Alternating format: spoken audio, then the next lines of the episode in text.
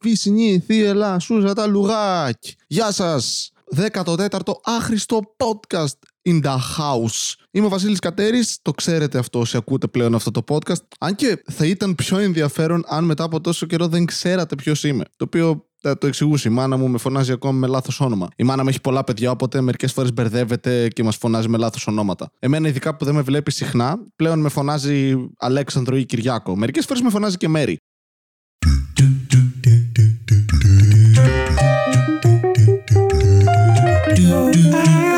Άχρηστο podcast του Βασίλη Κατέρη.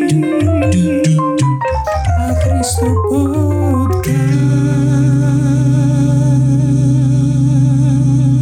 Α, σας ευχαριστώ όλους όσους ακούτε το άχρηστο podcast και χάνετε το χρόνο σας μαζί μου. Δεν ξέρω γιατί το κάνετε, αλλά γράφετε και σχόλια, το οποίο είναι πολύ έτσι. Γλυκούλη. Μια κοπέλα μου με έγραψε ότι έκανε binge όλα τα επεισόδια. Shout out σε σένα λοιπόν, δεν θυμάμαι πώς σε λένε. Γιατί έχω πολλές γυναίκες στο podcast. Επομένως, γιατί να θυμάμαι το ονοματάκι σου; Τι θα επέλεγες, να σου κόψουν τα χέρια ή τα πόδια; Τίποτα είναι η απάντηση, αλλά αν ήσουν αναγκασμένος. Κάθαρο τι θα επέλεγα να μου κόψεις τα πόδια. Γιατί τα χέρια είναι χρήσιμα. ναι, τα πόδια όχι, Βασίλη. Απλώς σου δίνουν τη δυνατότητα να μετακινηθείς από ένα μέρος σε ένα άλλο. Ναι, αλλά τα χέρια φροντίζουν τον εαυτό σου. Και με αυτό δεν εννοώ απλά τον αυνανισμό, εντάξει. Αλλά ήταν η πρώτη μου σκέψη. Μπήκα σε ένα λεωφορείο, βρε, μετά από καιρό. Εμπειριάρα. Φορούσα ακουστικά και ο παππούς νικούσε τα ακουστικά. Ήταν ο τύπος που άρχισε να λέει «Ε, Εξευτελίσανε το λαό τα αρχίδια. Και ο οδηγός του είπε Πώς μιλάς έτσι; Το οποίο είναι ένα αρκετά καλό επιχείρημα. Είναι μια καλή παρατήρηση. Και ο άλλος είπε Σε μένα μιλάς. Μαλάκα, ναι, μόλις είπες τη λέξη αρχίδια φωνάζοντα μέσα σε ένα λεωφορείο, ξέρω εγώ σε ποιον μιλάει. Ρε, ποιος είσαι εσύ; Ο οδηγός, ξεκάθαρα. Τι ερώτηση είναι αυτή, ρε θείο, τώρα σοβαρά; Δηλαδή, ποιος είσαι εσύ; Ο αυτός που οδηγεί το λεωφορείο. Νομίζω εκεί μέσα έχει την περισσότερη εξουσία. Γιατί μπορεί να κάνει αυτό, να στρίψει το τιμόνι λίγο απότομα αριστερά και να μην έχει λεωφορείο πλέον. Και ο παππούς τέλος πάντων δεν σταμάτησε. Συνέχισε να λέει αυτά τα κλισέ πράγματα που λένε όλοι οι παππούδες. Καταστρέψανε την Ελλάδα. Παλιά κοιμόμασταν με τις πόρτες ανοιχτές, ξεκλείδωτες. Πού μεγαλώσατε ρε μαλάκες όλοι εσείς με ξεκλείδωτες πόρτες; Είναι λες και στην Ελλάδα μετά το 1974, ας πούμε, ξεκινήσαμε πλέον να φοβόμαστε. Πιο πριν δεν υπήρχαν κλέφτες. Πιο πριν δεν δε, δεν υπήρχαν βιαστές. Ε, ό- Όλοι εμφανίστηκαν ξαφνικά το 1974 όταν, εις- όταν έπεσε η Χούντα με την Κύπρο. Το, έτσι την πήρανε την Κύπρο. Ρε. Είχαν βοήθεια από ξένους, από εξωγήινους. Στα λεωφορεία εδώ πέρα πάντα βλέπεις δίπλα στον οδηγό έναν τύπο που- να κάθεται που δεν είναι ελεγκτής. Είναι ένας random τύπος ο οποίος κάθεται δίπλα στον οδηγό πάντα και έχει αυτή τη φάτσα του παλιού πορτιέρι σε ελληνάδικο. Όχι σύγχρονο ελληνάδικο. Παλιά. Τότε που οι τραγουδιστές δεν κάναν δεκαπάζ. Του τον πλησιάζει το δρόμο και λες αυτός ή πουλάει ναρκωτικά ή είναι ασφαλίτης ή όλα τα παραπάνω. Και πάντα κάθεται εκεί πέρα και είναι σαν προστασία του οδηγού. Αλλά δεν είναι. Απλά ανεβαίνει σε μια στάση, τον ξέρει για κάποιο λόγο ο οδηγός και αρχίζει αυτός να μαλώνει με τον παππού. Γυρνάει, Ο κόσμος κύριε πηγαίνει στη δουλειά του. Δεν χρειάζεται να ακούει τις βρωμιές σας. Εντάξει, ρε Μαλάκα, αρχίδια είπε ο άνθρωπος. Ποιες βρωμιές, ξέρω εγώ. Δηλαδή, αν πει ότι γαμάει σκυλιά την ώρα που τα αποκεφαλίζει, τι θα πεις; Θα τον βάλουν φυλακή κατά πάσα πιθανότητα, γιατί δεν είναι όλοι οι άνθρωποι έτοιμοι να ακούσουν αυτά που λες εσύ, Βασίλη. Σωστό. Σωστό. Σε ευχαριστώ, φανταστικέ αυτέ, ο οποίος μερικές φορές με βάζει τη θέση μου με σοβαρά επιχειρήματα. Thank you. Και άρχισε να μαλώνει με τον παππού. Ο παππούς γυρνάει, του λέει και αυτού, Εσύ ποιος είσαι; Το οποίο στην προκειμένη περίπτωση ήταν ένα σωστό επιχείρημα. Πριν όχι, πριν ήταν οδηγός. Αυτός όντως ποιος είναι. Κανείς δεν ξέρει. Ή μπορεί να είναι ένας τύπος που απλά αλλάζει πρόσωπα σαν την Άρια στο Game of Thrones και πηγαίνει από λεωφορείο σε λεωφορείο και κάνει παρέας σε οδηγούς. Αυτή είναι η δουλειά του. Είναι ένα ρομπότ. Είναι ο ίδιος εξωγήινο που ήρθε και στα, ε, στην Ελλάδα τότε και μας πήραν οι Τούρκοι την Κύπρο και σταματήσαμε να κοιμόμαστε με τις πόρτες ανοιχτές. Είδατε, εσείς που λέτε ότι αυτό το podcast δεν έχει συνοχή, πάρτε το μαλάκι. Το έδεσα όλο, του βάλα και κορδελίτσα, πάρτε το δωράκι. Αϊ Και μαλώνανε εκεί μέσα και φώναζε ο παππούς, φώναζε ο τύπος. Εγώ φορούσα ακουστικά, δεν άκουγα όλο το διάλογο, αλλά φανταστείτε πόσο δυνατά φωνάζανε. Όλοι γύρω μου είναι αυτό η μίξη συναισθημάτων που βλέπεις σε ένα λεωφορείο όταν γίνεται ένας καυγάς. Περνάνε την ίδια γκάμα συναισθημάτων, αλλά όχι ταυτόχρονα. Βλέπεις τους νέους στην αρχή να γελάνε, τις γιαγιάδες να είναι κάτι θείες random να είναι ξενερωμένες και να προσπαθούν να μπουν και λίγο στη συζήτηση. Και μετά σταδιακά βλέπεις τους νέους να βαριούνται, τις θείες που ήταν να προσπαθούν να μπουν στη συζήτηση, οι γιαγιάδες να γελάνε και σταδιακά βλέπεις τους νέους να προσπαθούν να μπουν στη συζήτηση, τις θείες να γελάνε και τις γιαγιάδες να κάνουν. Και σε κάποια φάση ο Θεός, ο παππούς, αφού έχει σταματήσει όλο αυτό, κάνει αυτό το υπέροχο που κάνουν οι γέροι άνθρωποι και ανυπομονώ να γεράσω ώστε να μπορώ να το κάνω και εγώ. Είναι αυτό που έχει τελειώσει ο καυγάς. Κανείς πλέον δεν ασχολείται μαζί σου. Και ο τύπος του αρχίζει να αναλύει τις σκέψεις του, αλλά δυνατά, στον ίδιο τόνο με πριν. Α, καταστρέψανε την Ελλάδα. Επαναλαμβάνεις τις ίδιες σκέψεις. Εξαθλίωσαν το λαό. Είναι τρόπος συμπεριφοράς τώρα αυτός. Εμένα δεν θα με λυγίσουν οι κομμουνιστές. Και ακούω καθώς κατεβαίνω από το λεωφορείο μια κοπελίτσα που καθόταν δίπλα στον παππού να κάνει ένα Ποιοι κομμουνιστέ. το οποίο ήταν η τέλεια ερώτηση, μαλάκας. Σε φάση, τι λες, τι συνέβη ξαφνικά; Σήμερα το podcast μας χορηγείται από τον Τροχό. Τροχός. Μια υπέροχη ανθρώπινη κατασκευή που άλλαξε την ιστορία μας. Δημιούργησε τον πολιτισμό μας σε συνδυασμό με τη φωτιά, αλλά λίγο περισσότερο γιατί η φωτιά δεν μπορεί να γυρίσει. Βοήθησε τον πολιτισμό μας να προχωρήσει προς τα εμπρός και να κατρακυλήσει προς τα κάτω εξαρτάται από την οπτική σας. Μας βοήθησε να μετακινούμαστε καθημερινά ώστε να μπορούμε να μπαίνουμε σε λεωφορεία του ΟΑΣΤ και παππούδες να λένε πως οι κομμουνιστές μας φτάσαν ως εδώ. Αν θέλετε να αγοράσετε έναν τροχό, περπατήστε στο τοπικό σα ποδηλατάδικο ή σε μια αντιπροσωπεία τέλος πάντων και αγοράστε κάτι το οποίο κινείται με τροχό. Ή απλά πάρτε βαράκια και σμπρώξτε τα προς τα μπροστά. Γιατί ο τροχός είναι παντού. Τροχός, τροχός, τροχός. Βλέπω κύκλους. Είχε η μάνα μου γενέθλια τις προάλλες. Θα το ξεχνούσα. Ξεκάθαρα. Ξύπνησα και στις 9 το πρωί μου είχε στείλει η αδερφή μου μήνυμα. Η μαμά έχει γενέθλια. Πήρα τη μάνα μου τηλέφωνο να της ευχηθώ μετά από ενημέρωση της αδερφής μου, όπως είπα. Και η μάνα σήκωσε το τηλέφωνο και ήταν Παρακαλώ, έλα, μαμά, χρόνια πολλά. Αχ, αγόρι μου, πώς και έτσι. Ε, εντάξει, ναι. Καταλαβαίνεις κάπου εκεί πόσο για τον μπούτσο άνθρωπος είσαι. Αχ, τι υπέροχο δώρο είναι αυτό. Ξέρεις τι θα ήταν πιο καλό δώρο. Να ήσουν εδώ. Είναι παγίδα. Ευχαριστώ που πήρες τηλέφωνο. Τώρα σε παγίδευσα. Θα σου γαμίσουμε την ψυχή. Επίσης, με πήρε ο πατέρας μου τις προάλλες τηλέφωνο. Άλλη μέρα. Αλλά προάλλες και αυτή. Δηλαδή, προάλλες και προάλλες. Απλά είναι διαφορετικές προάλλες. Προάλλες χ, προάλλες ψ. Είναι διαφορετικές μεταβλητές. Με πήρε τηλέφωνο και μιλούσαμε. Ήταν στην παραλία, μάλλον, και θυμήθηκε ότι είχε παιδί όταν θα είδε τον άλλο μου αδερφό να πνίγεται. Τον οποίο δεν τον αγαπάνε τόσο γιατί είναι πιο μικρός. Είχε πάντα η μάνα μου μια συγκεκριμένη έτσι, παρομοίωση. Η μάνα αγαπάει όλα της τα παιδιά το ίδιο. Όποιο δάχτυλο και αν κόψεις, το ίδιο πονάει. Ναι, αλλά κάποια δάχτυλα είναι πιο χρήσιμα. Αν, αν κόψεις αντίχειρα, θα σου λείψει. Αν κόψεις αυτό το ανάμεσα, το οποίο δεν μπορεί να κάνει καν κινήσεις μόνο του, δεν ξέρω πώς λέγεται. Παράμεσος.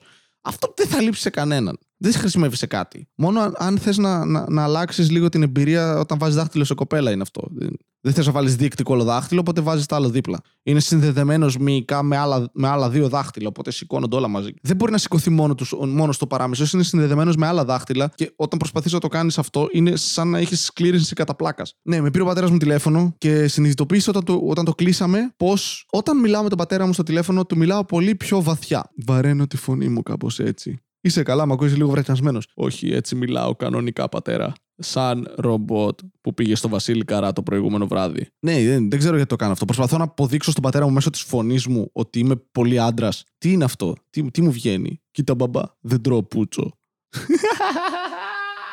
και θυμήθηκα μια ιστορία πολύ ηλίθια. Έψαχνα δουλειά πριν τρία χρόνια, εντάξει, και είχε μια αγγελία για ένα γραφείο που βρισκόταν στη Σύνδο. Είναι περίπου ξέρεις, κάπου εκεί ανάμεσα σε Καλοχώρη και στο διάλογο τον Μπούτσο. Έφτασα σε ένα μέρος. Το οποίο ήταν αυτά τα suburban σπιτάκια, αυτά τα suburbs, τα αμερικάνικα, που βλέ- απλά με πολύ λιγότερο class η ασφάλεια. Στα 300 τετραγωνικά μέτρα γύρω δεν υπήρχε τίποτα. Οπότε φτάνω εκεί και βλέπω ένα τεράστιο πλατάνι και από κάτω παρκαρισμένα 15 αυτοκίνητα και γύρω στους 60 ανθρώπους να κάθονται έξω και να κοιτάνε αυτό το σπίτι. Δεν είναι καθόλου creepy αυτό. Μμμ. Έχω δει ταινίες thriller, εντάξει. Τι έκανε ο Βασίλης τώρα, ο παιχταράς, ο έμπειρος. Δεν πλησίασα πολύ. Προσπαθούσα να κατανοήσω τι συνέβαινε. Όλοι εδώ είναι πιθανοί εχθροί σου. Αν συμβεί κάτι, πρέπει να ξέρεις προς τα που τρέχεις και ποιον σκοτώνεις. Όλους. Περιμένουμε. Ελέγχω το χώρο γύρω μου. Βγαίνει μια κυρία από το σπίτι. Πώς θα την περιγράψω για να είμαι ευγενικός; Σαν τσατσά επί Πασόκ.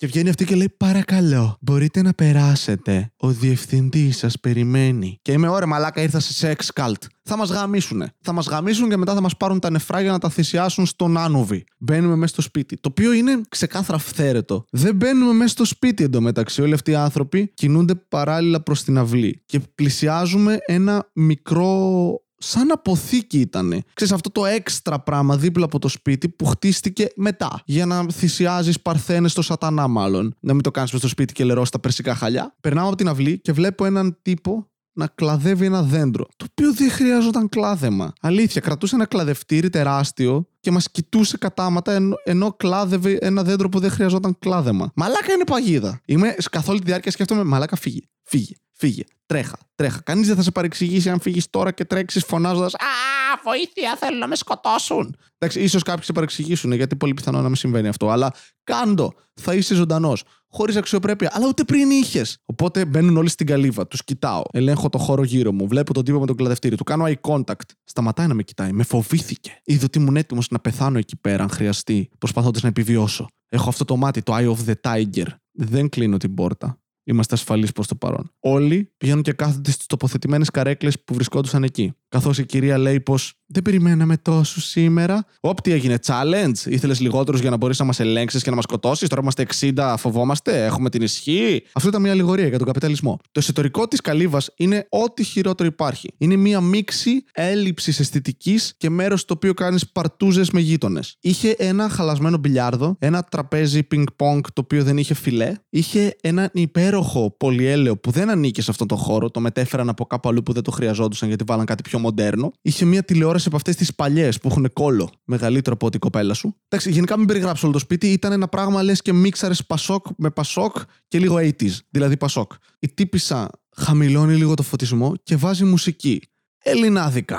Προφανώς. Τι, τι θα 'βαζε. Το οποίο με καθησύχασε λίγο. Λέω, οκ, ένα ίχνος κανονικότητας. Αν εκείνη τη στιγμή μου βάζε black metal, ε, θα, θα, θα έχεζα πάνω μου. Έχω εντοπίσει μια κοπελίτσα και κάνουμε eye contact. Γιατί λίγο πριν πεθάνεις πρέπει να γαμήσεις. Σκέφτομαι να την πλησιάσω, αλλά λέω όχι. Μπορεί και αυτό να είναι παγίδα. Μπορεί αυτή να τη βάλανε εκεί πέρα. Δεν ξέρω κανέναν εδώ. Όλο μπορεί να είναι παγίδα. Μπορεί όλο αυτό να έχει γίνει έτσι ώστε να προσεγγίσουν εμένα. Γιατί ναι, είμαι τόσο εγωπαθής, εντάξει.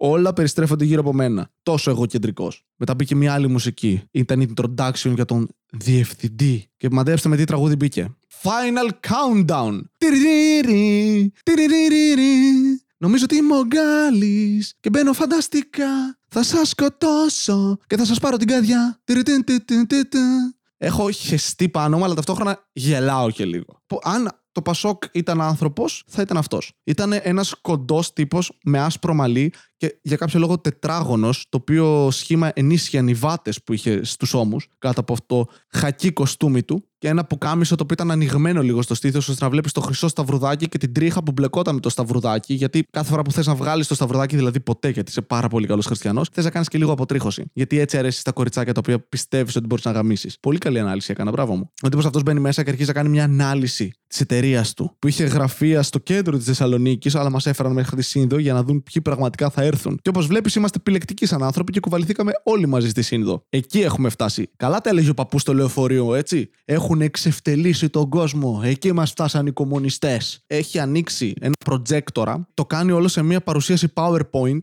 το οποίο πάνω, σαν τίτλο, έχει γράμματα word art. Μαλάκες, όποιος δεν ξέρει τι είναι word art, καλά κάνετε. Είναι τη- μια έτοιμη μορφοποίηση γραμμάτων που υπάρχει στο Word και στο Office γενικά. Αλλά σταματάς να τα χρησιμοποιείς μετά από τα πέντε σου. Word art όλο, βελάκια όσο πιο fabulous μπορούν. Είχε φωτογραφίες από τους εργαζόμενους του, ονοματεπώνυμα και τη θέση τους στην εταιρεία. Ε, αυτή είναι η Μαρία. Η Μαρία είναι ετών 19 Θέλει όταν μεγαλώσει να γίνει αστροναύτης και της αρέσουν τα κακά αγόρια. Αυτός είναι ο Γιώργος. Ο Γιώργος δεν σπούδασε τίποτα, αλλά δούλευε στο ιστιοπλοϊκό του πατέρα του, πηγαίνοντας διακοπές Άγγλους τουρίστες. Όταν μεγαλώσει, θέλει να πεθάνει και σε αυτόν αρέσουν τα κακά αγόρια. Μας είπε ότι θέλει να κάνει με την εταιρεία του, το οποίο ήταν να τη μεγαλώσει. Δεν υπερβάλλω καν αυτό, είπε. Θέλει να μεγαλώσει την εταιρεία του. Αυτό ήταν το business plan. Και μετά μας ρώτησε ποια θέση θα θέλαμε στην εταιρεία. Έναν έναν. 60 άτομα μέσα σε μία καλύβα. Με μισθό, όχι, εννοείται δουλεύουμε με προμήθεια. Και μετά το ρώτησε κάποια τι θα κάνεις με ασφάλιση και αυτός είπε: Α, δεν χρειάζεται να σα ασφαλίσω γιατί έχω ένα γραφείο στη Βουλγαρία. Ε, άνοιξα απλά την πόρτα και έφυγα γελώντας, αλλά ταυτόχρονα λίγο αγχωμένος γιατί φοβόμουν ότι θα βρω μπροστά μου τον τύπο με το κλαδευτήρι. Δεν το βρήκα μπροστά μου, είχε φύγει. Ή είχε ήδη σκοτώσει κάποιον και έκοβε το πτώμα κάπου αλλού. Έφυγα, απο- περπάτησα μέχρι τη στάση του λεωφορείου και την ώρα που έφτανε το λεωφορείο έφτασε μαζί και η κοπέλα η οποία ήταν και αυτή λίγο σκεπτική για το όλο ζήτημα και είχε φύγει μαζί με μένα από ό,τι κατάλαβα. Και μπήκαμε μαζί στο λεωφορείο, πιάσαμε κουβέντα και μετά είχαμε σχέση για ένα χρόνο περίπου. Όχι, βρε ψέματα σας λέω, μην αγχώνεστε. Δεν είχε happy ending. Με σκότωσε ο τύπος με το κλαδευτήρι. Ευχαριστώ πάρα πολύ που ακούτε αυτό το podcast μαζί μου. Είναι αχρίαστο αυτό που κάνετε, αλλά το κάνετε και σας ευχαριστώ. Σήμερα δεν θα φάω κρέπες, σας υπόσχομαι. Εκτός αν πεινάσω πάρα πολύ το βράδυ. Αυτά. Γεια σας.